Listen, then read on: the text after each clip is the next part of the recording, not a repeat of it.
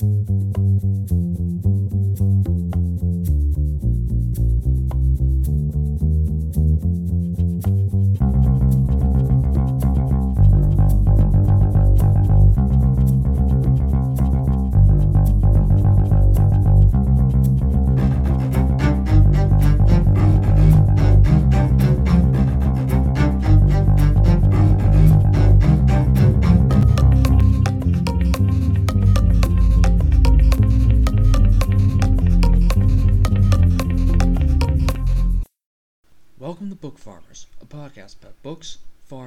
interesting things, bringing you what's tasty from farm stand to bookshelf. I'm your host, Dan Leonard Beck.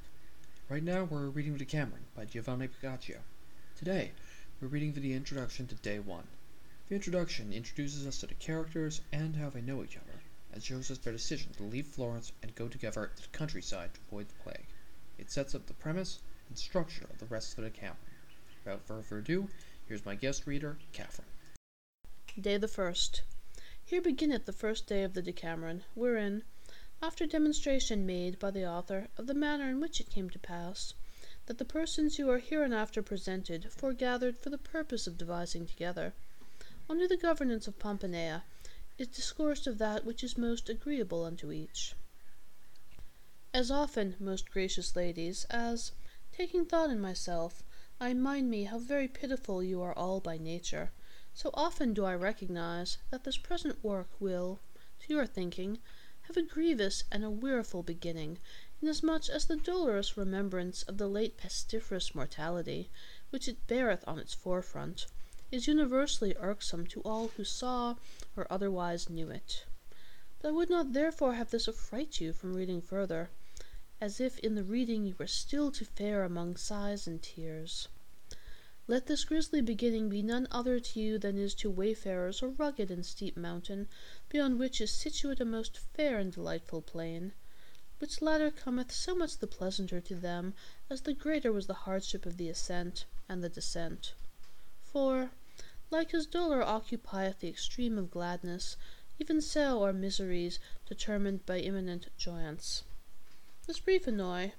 I say brief, inasmuch as it is contained in few pages, is straightway succeeded by the pleasance and delight which I have already promised you, and which, belike, were it not aforesaid, might not be looked for from such a beginning. And in truth, could I fairly have availed to bring you to my desire, otherwise than by so rugged a path as this will be, I had gladly done it but being in a manner constrained thereto, for that, without this reminiscence of our past miseries, it might not be shown what was the occasion of the coming about of the things that will hereafter be read, I have brought myself to write them. I say, then, that the years of the era of the fruitful incarnation of the Son of God had attained to the number of one thousand three hundred and forty-eight, when into the notable city of Florence, fair over every other of Italy, there came the death-dealing pestilence, which, through the operation of the heavenly bodies or of our own iniquitous dealings, being sent down upon mankind for our correction by the just wrath of God, had some years before appeared in the parts of the East, and after having bereft these latter of an innumerable number of inhabitants, extending without cease from one place to another, had now unhappily spread towards the west. And thereagainst no wisdom availing, nor human foresight, whereby the city was purged of many impurities by officers deputed to that end, and it was forbidden unto any sick person to enter therein, and many were the counsels given for the preservation of health, nor yet humble supplications, not once but many times, both in ordered processions, and on other wise made unto God by devout persons, about the coming in of the spring of the aforesaid year, it began on horrible and miraculous wise to show forth its dolorous effects. Yet not as it had done in the East, where, if any bled at the nose, it was a manifest sign of inevitable death. Nay, but in men and women alike there appeared, at the beginning of the malady, certain swellings, either on the groin or under the armpits, whereof some waxed of the bigness of a common apple, others like unto an egg, some more and some less, and these the vulgar named plague boils. From these two parts the aforesaid death bearing plague boils proceeded, in brief space, to appear, and come indifferently in every part of the body. Wherefrom, after a while, the fashion of the contagion began to change into black or livid blotches, which showed themselves in many, first on the arms and about the thighs, and after spread to every other part of the person, in some large and sparse, and in others small and thick sown, and like as the plague boils had been first, and yet were, a very certain token of coming death, even so were these for every one to whom they came. To the cure of these maladies nor counsel a physician nor virtue of any medicine appeared to avail or profit aught. On the contrary, whether it was that the nature of the infection suffered it not, or that the ignorance of the physicians, of whom, over and above the men of art, the number, both men and women, who had never had any teaching of medicine, was become exceeding great, availed not to know whence it arose, and consequently took not due measures thereagainst. Not only did few recover thereof, but well nigh all died within the third day from the appearance of the aforesaid signs, this sooner and that later, and for the most part without fever or other accident. And this pestilence was the more virulent for that, by communication with those who were sick thereof, it gat hold upon the sound, no otherwise than fire upon things dry or greasy, whenas they are brought very near thereunto. Nay, the mischief was yet greater, for that not only did converse and consortion with the sick give to the sound infection of cause of common death, but the mere touching of the clothes, or of whatsoever other thing had been touched or used of the sick, appeared of itself to communicate the malady to the toucher. A marvellous thing to hear is that which I have to tell, and one which, had it not been seen of many men's eyes, and of mine own, I had scarce dared credit, much less set down in writing, though I had heard it from one worthy of belief. I say, then, that such effervescence was the nature of the pestilence in question in communicating itself from one to another, that, not only did it pass from man to man, but this, which is much more, it many times visibly did, to wit, a thing which had pertained to a man sick or dead of the aforesaid sickness, being touched by an animal foreign to the human species, not only infected this latter with the plague, but in a very brief space of time killed it. Of this mine own eyes, as hath a little before been said, had one day, among others, experience on this wise, to wit, that the rags of a poor man, who had died of the plague, being cast out into the public way, two hogs came up to them, and having first, after their wont, rooted amain among them with their snouts, took them in their mouths, and tossed them about in their jaws. Then, in a little while, after turning round and round, they both, as if they had taken poison,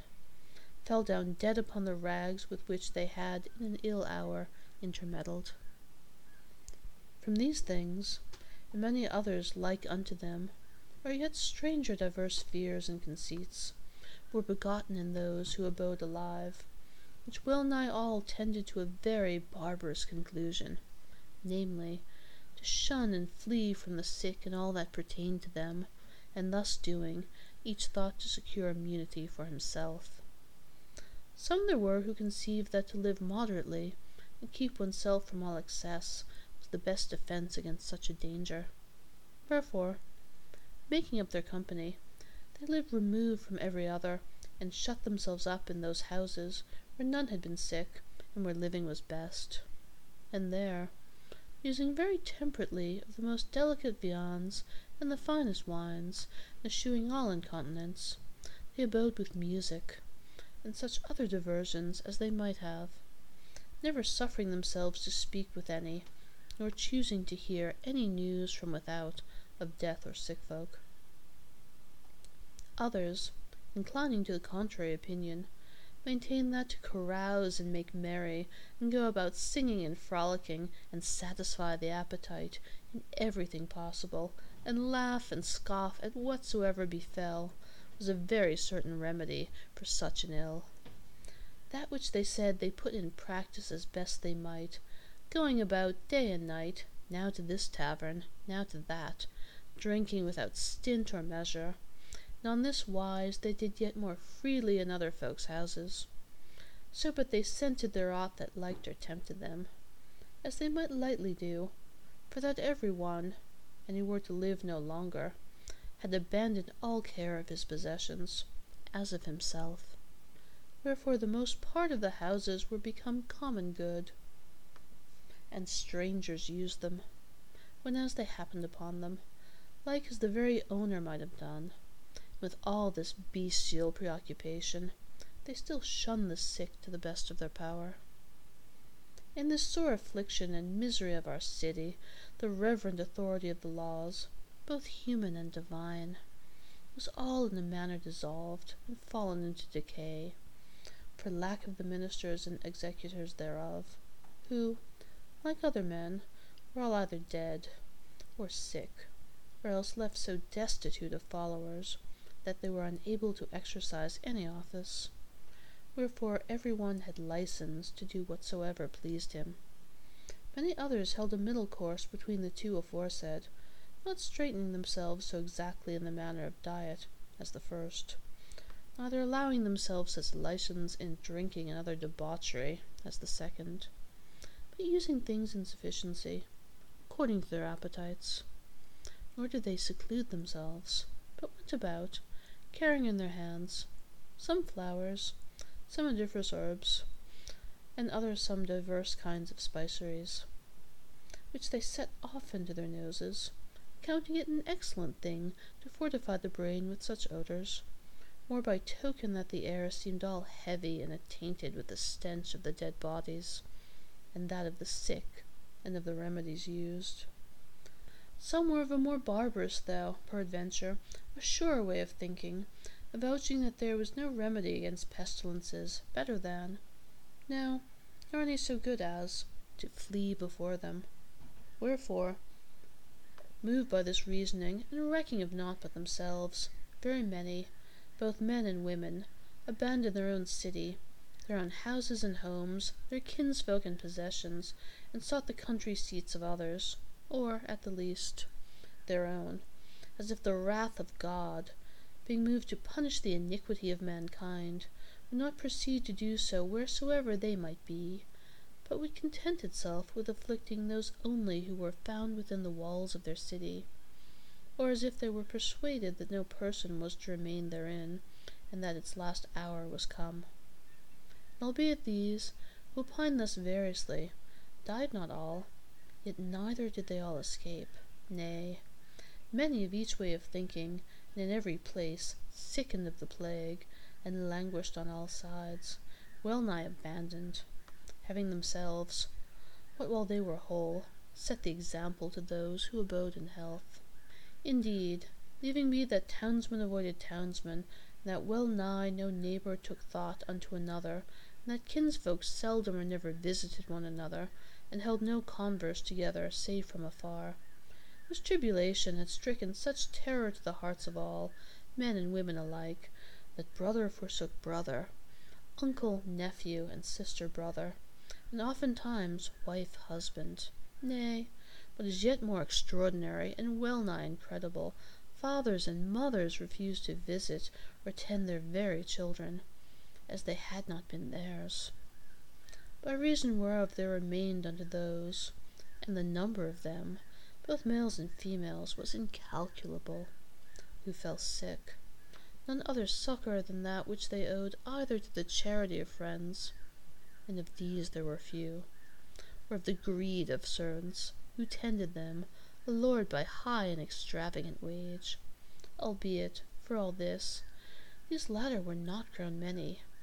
and those men and women of mean understanding, and for the most part unused to such offices who served for well nigh naught but to reach things called for by the sick, or to note when they died; and in the doing of these services many of them perished with their gain. Of this abandonment of the sick by neighbours, kinsfolk, and friends, and of the scarcity of servants, arose an usage before well nigh unheard, to wit, that no woman, how fair or lovesome or well-born soever she might be, once fallen sick, recked aught of having a man to tend her, whatever he might be, or young or old, and without any shame discovered to him every part of her body,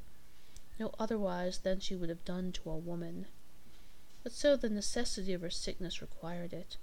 the which belike, in those who recovered, was the occasion of lesser modesty in time to come. Moreover, there ensued of this abandonment the death of many who, peradventure, had they been succoured, would have escaped alive. Wherefore, as well for the lack of the opportune services which the sick availed not to have, as for the virulence of the plague, such was the multitude of those who died in the city by day and by night, that it was an astonishment to hear tell thereof, much more to see it, and thence, as it were of necessity, sprang up among those who abode alive things contrary to the pristine manners of the townsfolk. It was then, even as we yet see it used, the custom that the kinswomen and she neighbors of the dead should assemble in his house, and there condole with those who more nearly pertained unto him, whilst his neighbors and many other citizens foregathered with his next of kin before his house, whither, according to the dead man's quality, came the clergy, and he with funeral pomp of chants and candles was borne on the shoulders of his peers to the church chosen by himself before his death, which usages, after the virulence of the plague, began to increase, were either altogether, or for the most part laid aside, and other and strange customs sprang up in their stead. For that, not only did folk die without having a multitude of women about them, but many there were who departed this life without witness, and few indeed were they to whom the pious plaints and bitter tears of their kinsfolk were vouchsafed. Nay, in lieu of these things there obtained, for the most part, laughter and jest, and jibes and feasting, and merry-making in company, which Uson's women, laying aside womanly pitifulness, had right well learned for their own safety. Few again were they whose bodies were accompanied to the church more than half a score, or a dozen of their neighbors, and of these no worshipful and illustrious citizens, but a sort of bloodsuckers, sprung from the dregs of the people, who styled themselves pickmen, and did such offices for hire, shouldered the bier, and bore it with hurried steps, not to that church which the dead man had chosen before his death, but most times to the nearest. Had five or six priests, with little light, and whiles none at all, which latter, with the aid of the said pickmen, thrust him into what grave soever they first found unoccupied, without troubling themselves with too long or too formal a service. The condition of the common people, and belike, in great part, of the middle class also, was yet more pitiable to behold, for that these for the most part retained by hope, or poverty, in their houses, and abiding in their own quarters, sickened by the thousand daily, and being altogether untended and unsuccoured, died well nigh all without recourse. Many breathed their last in the open street, whilst others many, for all they died in their houses, made it known to the neighbors that they were dead, rather by the stench of their rotting bodies than otherwise. And of these and others who died, all about the whole city was full. For the most part, one same nuisance was observed by the neighbors, moved more by fear lest the corruption of the dead bodies should imperil themselves, than by any charity they had for the departed, to wit, that either with their own hands or with the hands of certain bearers, and as they might have any, they brought the bodies of those who had died forth of their houses, and laid them before their doors, where, especially in the morning, those who went about might see corpses without number. Then they fetched biers, and some, in default thereof, they laid upon some board or other. Nor was it only one bier that carried two or three corpses, nor did this happen but once. Nay, many might have been counted which contained husband and wife, two or three brothers, father and son, or the like, and an infinite number of times it befell that, two priests going with one cross for some one, three or four biers, borne by bearers, ranged themselves behind the latter, and whereas the priests thought to have but one dead man to bury, they had six or eight, and whiles more. Nor therefore were the dead honoured with aught of tears or candles or funeral train, nay, the thing was come to such a pass that folk recked no more of men that had died than nowadays they would of goats, whereby it very manifestly appeared that that which the natural course of things had not availed, by dint of small and infrequent harms, to teach the wise to endure with patience very greatness of their ills, had brought even the simple to expect and make no account of the consecrated ground sufficing not to the burial of the vast multitude of corpses aforesaid, which daily and well nigh hourly came carried in crowds to every church, especially if it were sought to give each his own place, according to ancient usage. They were made throughout the churchyards,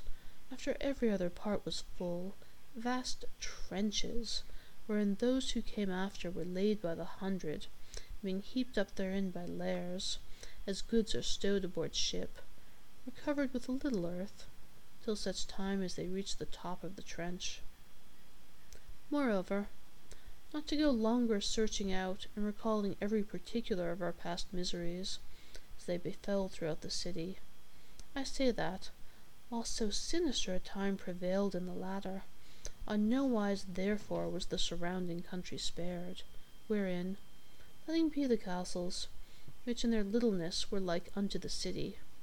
Throughout the scattered villages and in the fields, the poor and miserable husbandmen and their families, without succor of physician or aid of servitor, died, not like men, but well nigh like beasts, by the ways or in their tillages or about the houses, indifferently by day and night. By reason whereof, growing lax like the townsfolk in their manners and customs, they recked not of any thing or business of theirs, nay, all, as if they looked for death that very day, studied with all their wit, not to help to maturity the future produce of their cattle and their fields and the fruits of their own past toils, but to consume those which were ready to hand. Thus it came to pass that the oxen, the asses, the sheep, the goats, the swine, the fowls, nay, the very dogs, so faithful to mankind, being driven forth of their own houses, and straying at their pleasure about the fields, where the very corn was abandoned, without being cut, much less gathered in, and many, well nigh like reasonable creatures, after grazing all day, returned at night, blooded to their houses, without the constraint of any herdsman. To leave the country and return to the city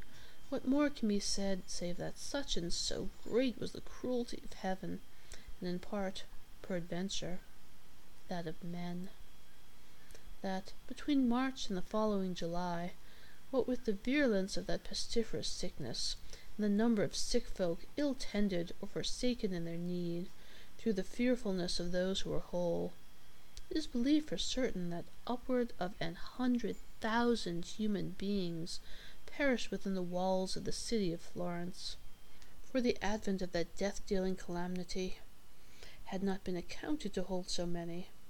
Alas, how many great palaces, how many goodly houses, how many noble mansions, once full of families, of lords and of ladies, bowed empty even to the meanest servant. How many memorable families, how many ample heritages, how many famous fortunes were seen to remain without lawful heir? How many valiant men, how many fair ladies, how many sprightly youths, whom, not others only, but Galen, Hippocrates, or Aesculapius themselves would have judged most hale, breakfasted in the morning with their kinsfolk, comrades, and friends, and that same night supped with their ancestors in the other world. I am myself weary of going wandering so long among such miseries, wherefore, proposing henceforth to leave such part thereof as I can fitly, I say that, our city being at this pass, well nigh void of inhabitants. It chanced, as I afterward heard from a person worthy of credit, that there foregathered in the venerable church of Santa Maria Novella, one Tuesday morning, when there was well nigh none else there, seven young ladies, all knit one to another by friendship, or neighborhood, or kinship, who had heard divine service in mourning attire, as sorted with such a season. Not one of them had passed her eighth and twentieth year, nor was less than eighteen years old, and each was discreet and of noble blood, fair of favour, and well mannered, and full of honest sprightliness. The names of these ladies I would in proper terms set out, did not just cause forbid me, to wit, that I would not have it possible that, in time to come, any of them should take shame, by reason of the things hereinafter related, as being told or hearkened by them, the laws of disport being nowadays somewhat straitened, which, at that time, for the reasons above shown, were of the largest, not only for persons of their years, but for those of a much riper age. Nor yet would I give occasion to the envious, who are still ready to carp at every praiseworthy life, on any wise to disparage the fair fame of these honourable ladies with unseemly talk. Wherefore, so that which each saith may hereafterward be apprehended without confusion, I propose to denominate them by names altogether, or in part, sorting with each one's quality. The first of them, in her ripest age, I shall call Pampinea, the second Fiammetta, the third Filomena, and the fourth Emilia. To the fifth we'll give the name of Lauretta, to the sixth that of Neifile, and the last, not without cause, we will style Elisa. These, then, not drawn of any set purpose, but foregathering by chance in a corner of the church, having seated themselves in a ring, after divers sighs, that be the saying of paternosters, and fell to devising with one another many and various things of the nature of the time. After a while, the others being silent, Pampinea proceeded to speak thus: Dear my ladies, you may, like myself, have many times heard that whoso honestly useth his right doth no one wrong, and it is the natural right of every one who is born here below to succour, keep and defend his own life as best he may, and in so far is this allowed that it hath happened whiles that, for the preservation thereof, men have been slain without any fault. If this much be conceded of the laws, which have in view the well-being of all mortals, how much more is it lawful for us, and whatsoever other, without offence unto any, to take such means as we may for the preservation of our lives? As often as I consider our fashions of this morning, and those of many other mornings past, and bethink me what and what manner discourses are ours, I feel, and you likewise must feel, that each of us is in fear for herself. Nor do I anywise wonder at this, but I wonder exceedingly, considering that we all have a woman's wit, that we take no steps to provide ourselves against that which each of us justly feareth. We abide here, to my seeming, no otherwise than as if we would or should be witness of how many dead bodies are brought hither for burial, or to hearken at the friars of the place, whose numbers come well nigh to naught chant their offices at the due hours, or by our apparel to show forth unto whosoever appeareth here the nature and extent of our distresses. If we depart hence, we either see dead bodies, or sick persons carried about, or those, whom for their misdeeds the authority of the public laws, whilere condemned to exile, overrun the whole place with unseemly excesses, as if scoffing at the laws for that they know the executors thereof to be either dead or sick. Whilst the dregs of our city, fattened with our blood, style themselves pickmen, and ruffle it everywhere in mockery of us, riding and running all about, and flouting us with our distresses in ribald songs. We hear nothing here but such an one is dead, or such an one is at the point of death. Were there any to make them, we should hear dolorous lamentations on all sides. If we return to our houses, I know not if it is with you as with me, but, for my part, I find none left therein of a great household, save my serving maid, I wax fearful, feel every hair of my body stand on end. Wherever I go or abide about the house, meseemeth I see the shades of those who are departed, who wear not those countenances that I was used to see, but terrify me with a horrid aspect, I know not whence newly come to them. By reason of these things I feel myself alike ill at ease here, and abroad, and at home. More by token that meseemeth none who hath, as we have, the power and whither to go, is left here, other than ourselves. Or if any such there be, I have many a time both heard and perceived that, without making any distinction between things lawful and unlawful, so but appetite move them, whether alone or in company, both day and night, they do that which affordeth them most delight. Nor is it the laity alone who do thus, nay, even those who are shut in the monasteries, persuading themselves that what befitteth and is lawful to others alike, sortable and unforbidden unto them, have broken the laws of obedience, and giving themselves to carnal delights, thinking thus to escape, are grown lewd and dissolute. If thus then it be, as is so manifestly to be seen, what do we here? What look we for? What dream we? Why are we more sluggish and slower to provide for our safety than all the rest of the townsfolk?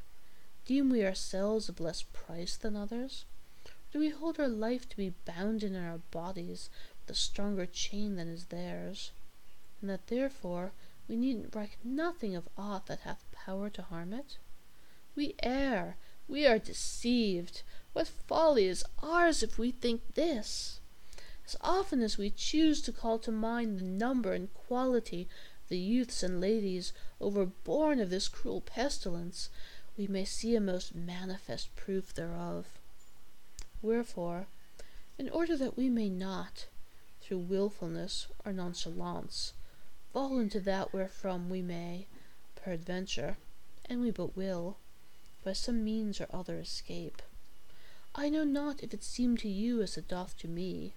but methinketh it were excellently well done that we, such as we are, depart this city, as many have done before us, and eschewing, as we would death, the dishonourable example of others betake ourselves quietly to our places in the country, whereof each of us hath great plenty, and there take such diversion, such delight, and such pleasance as we may, without anywise overpassing the bounds of reason. There may we hear the small birds sing, there may we see the hills and plains clad all in green, and the fields full of corn wave even as doth the sea. There may we see trees, a thousand sorts, and there's the face of heaven more open to view, the which, angered against us though it be, nevertheless denieth not unto us its eternal beauties, far goodlier to look upon than the empty walls of our city. Moreover, there's the air far fresher,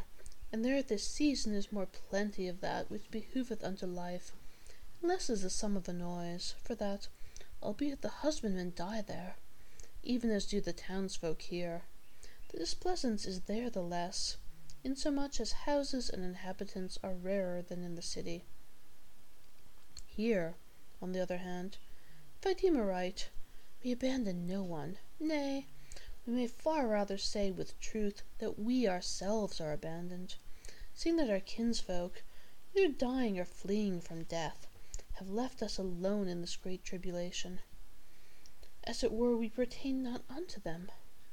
No blame can therefore befall the ensuing of this council. Nay, dolor and chagrin and belike death may betide us,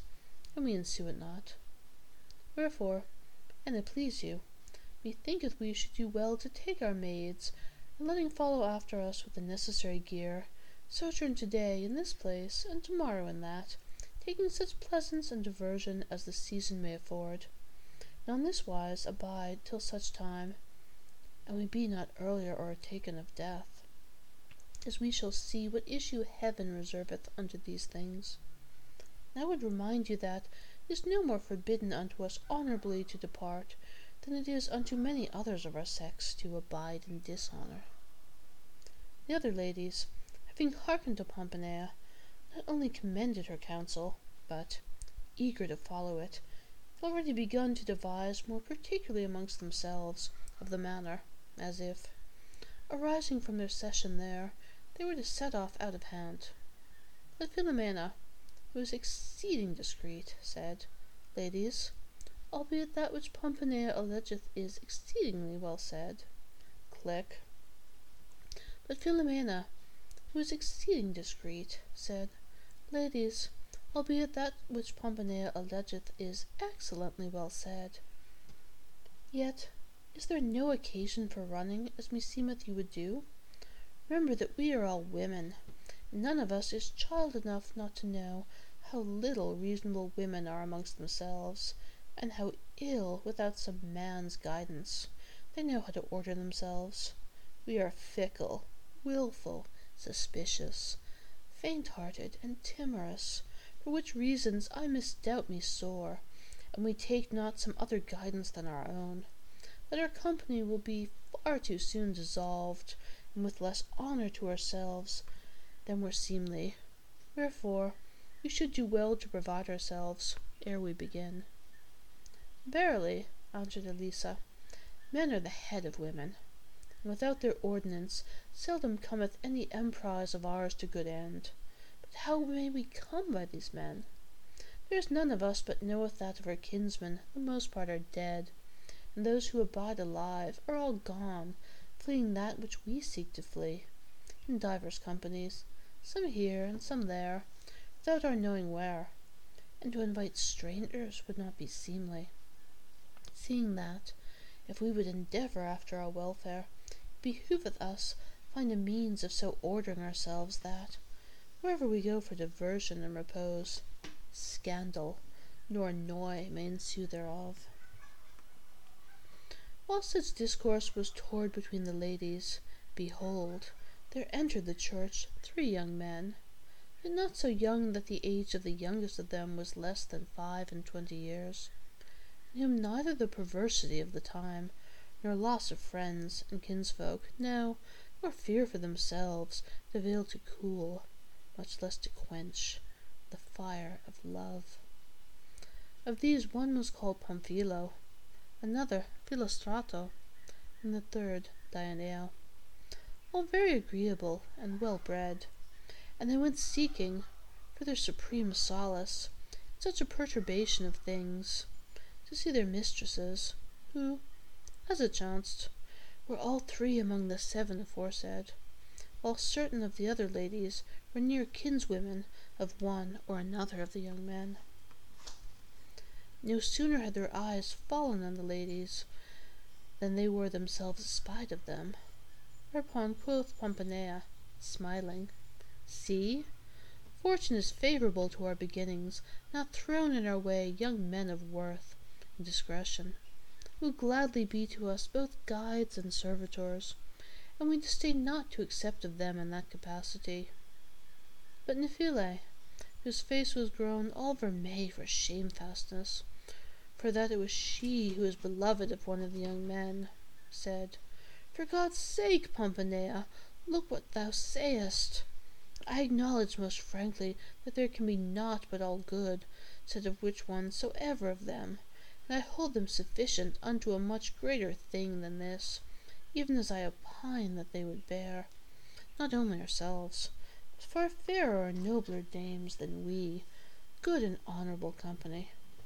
But for that it is a very manifest thing that they are enamoured of certain of us who are here. I fear lest, that our fault or theirs,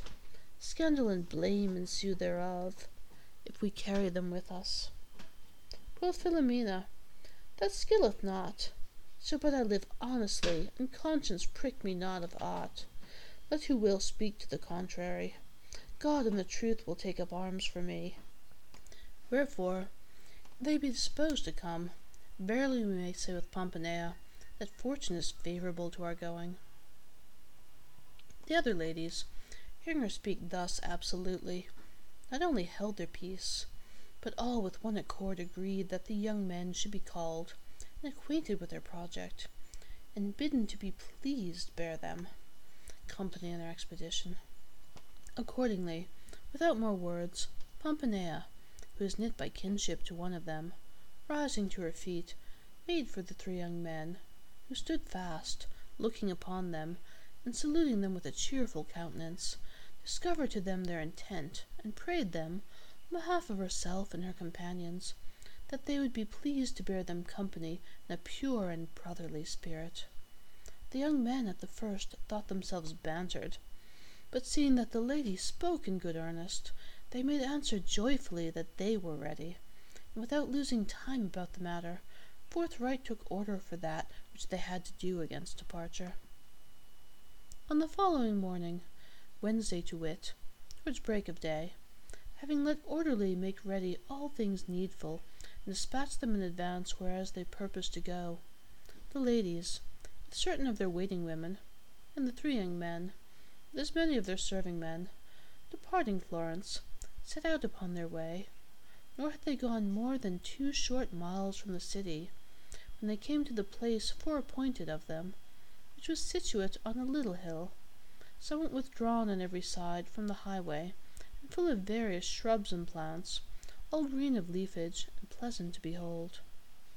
On the summit of this hill was a palace, with a goodly and great courtyard in its midst, and galleries, and saloons, and bedchambers, each in itself most fair, and adorned and notable with jocund paintings, with lawns and grass plots round about, and wonder goodly gardens, and wells of very cold water, and cellars full of wines of price, things more apt unto curious drinkers than unto sober and modest ladies. The newcomers, to their no little pleasure,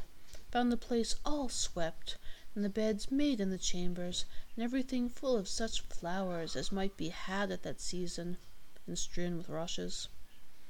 As soon as they had seated themselves, Dioneo, who was the merriest springald in the world, full of quips and cranks, said, Ladies, your wit, rather than our foresight, hath guided us hither, I know not what you propose to do with your cares. As for my own, I left them within the city gates when as I issued thence with you a while agone. Wherefore, do either address yourselves to make merry and laugh and sing together with me, in so far, I mean, as pertaineth to your dignity, or give me leave to go back from my cares, and abide in the afflicted city. Whereto Pampinea, no otherwise than as if in like manner she had banished all her own cares, answered blithely, Dioneo, thou sayest well it behoveth us live merrily, nor hath any other occasion caused us flee from yonder miseries. But for the things which click.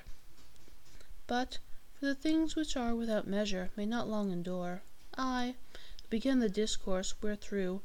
so goodly company came to be made, taking thought for the continuance of our gladness, hold it of necessity that we appoint someone to be principal among us whom we may honor and obey as chief, whose especial care it shall be to dispose us to live joyously, in order that each in turn may prove the burden of solicitude, together with the pleasure of headship, and that, the chief being thus drawn, in turn, from one and the other sex, there may be no cause for jealousy, as might happen, were any excluded from the sovereignty. I say that unto each be attributed the burden and the honor for one day. Let who is to be our first chief be at the election of us all, or who shall follow, be it he or she whom it shall please the governor of the day to appoint,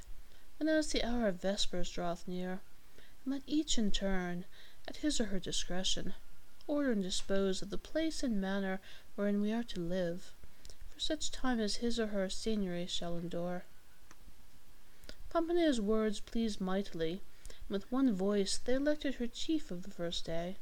whereupon Filomena, running nimbly to a laurel tree, for that she had many a time heard speak of the honour due to the leaves of this plant, and how worship worth they made whoso was deservedly crowned withal, and plucking divers sprays therefrom,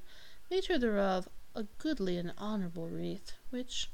being set upon her head, was thenceforth, what while their company lasted, a manifest sign unto every other of the royal office and seigneury. Pampinea, being made queen, commanded that every one should be silent. Then, calling the serving men of the three young gentlemen and her own and the other ladies' women, who were four in number, before herself and all being silent, she spoke thus: In order that I may set you a first example, by which, proceeding from good to better, our company may live and last in order and pleasance, without reproach so long as it is agreeable to us, I constitute, firstly, Parmeno, Dioneo's servant, my seneschal, and commit unto him the care and ordinance of all our household, especially that which pertaineth to the service of the saloon. Sirisco, Pamphilo's servant, I will shall be our purveyor and treasurer, and ensue the commandments of Parmeno. Tindaro shall look to the service of Philostrato, and the two other gentlemen in their bedchambers, what time the others, being occupied about their respective offices, not attend thereto. Mysia, my woman, and Filomena's Licisca shall still abide in the kitchen, and there diligently prepare such viands as shall be appointed them of Romano. Plevetus Chimera and Fiammetta's Stratilia, it is our pleasure, shall occupy themselves with the ordinance of the ladies' chambers, and the cleanliness of the places where we shall abide, and we will and command all and several, as they hold our favour dear, to have a care that, whithersoever they go, or whencesoever they return, whatsoever they hear or see, they bring us from without no news other than joyous. These orders summarily given and commended of all, Pampinea, rising blithely to her feet, said, Here be gardens, here be meadows, here be store of other delectable places, wherein let each go a pleasuring at will. And when tierce soundeth, let all be there, so we may eat in the cool. The merry company, being thus dismissed by the new queen, went straying with slow steps, young men and fair ladies together, about a garden, devising blithely and diverting themselves with weaving goodly garlands of various leaves, and carolling amorously. After they had abidden there such time as had been appointed them of the queen, they returned to the house, where they found that Parmeno had made a diligent beginning with his office for that, entering a saloon on the ground floor, I saw there the tables laid with the whitest of cloths, and beakers that seemed of silver, and everything covered with the flowers of the broom.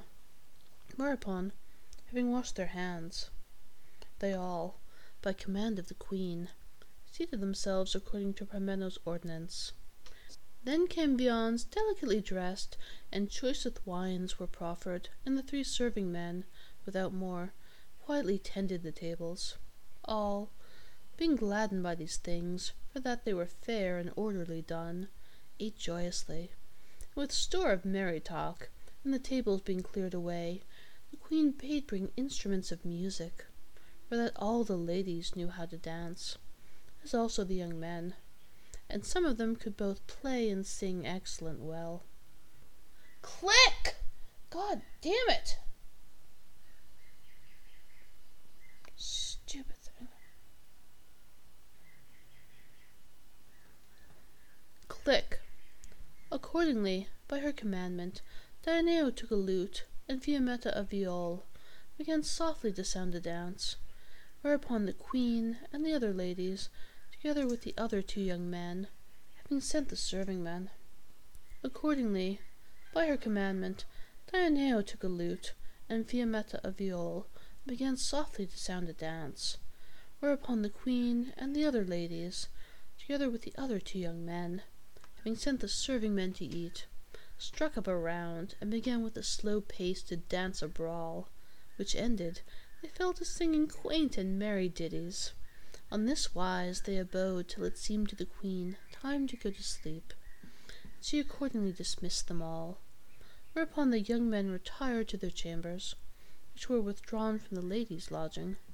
and finding them with the beds well made as full of flowers as the saloon,